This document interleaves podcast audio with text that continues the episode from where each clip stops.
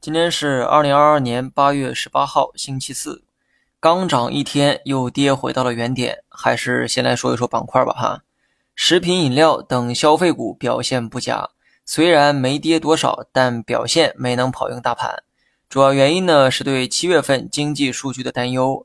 海外经济啊，面临的主要呢是供给问题，人们的消费需求呢并没有受到太大影响。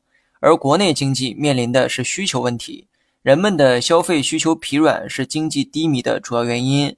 六月份为止，多项数据都有转暖的一个迹象，可到了七月份又出现了拐点，社融、社零等数据均有走弱的迹象。前者表明人们对钱没有需求，后者表明人们对花钱也没有兴趣。正是这些数据让市场产生了分歧。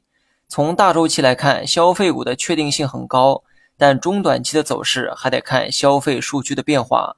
那么不得不说，仅从目前的数据表现来看。消费的复苏压力山大，除非呢有利好加持，否则短期内我呢保持相对中性的一个态度。这与我之前的观点略有变化。针对大盘，我还是坚持之前的观点，短线预期调整就好。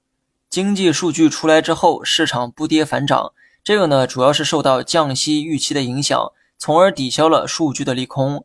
但是呢别忘了哈，靴子还没有真正落地，虽然降息是大概率事件。但经济数据不理想却是百分百的事实。好了，以上全部内容，下期同一时间再见。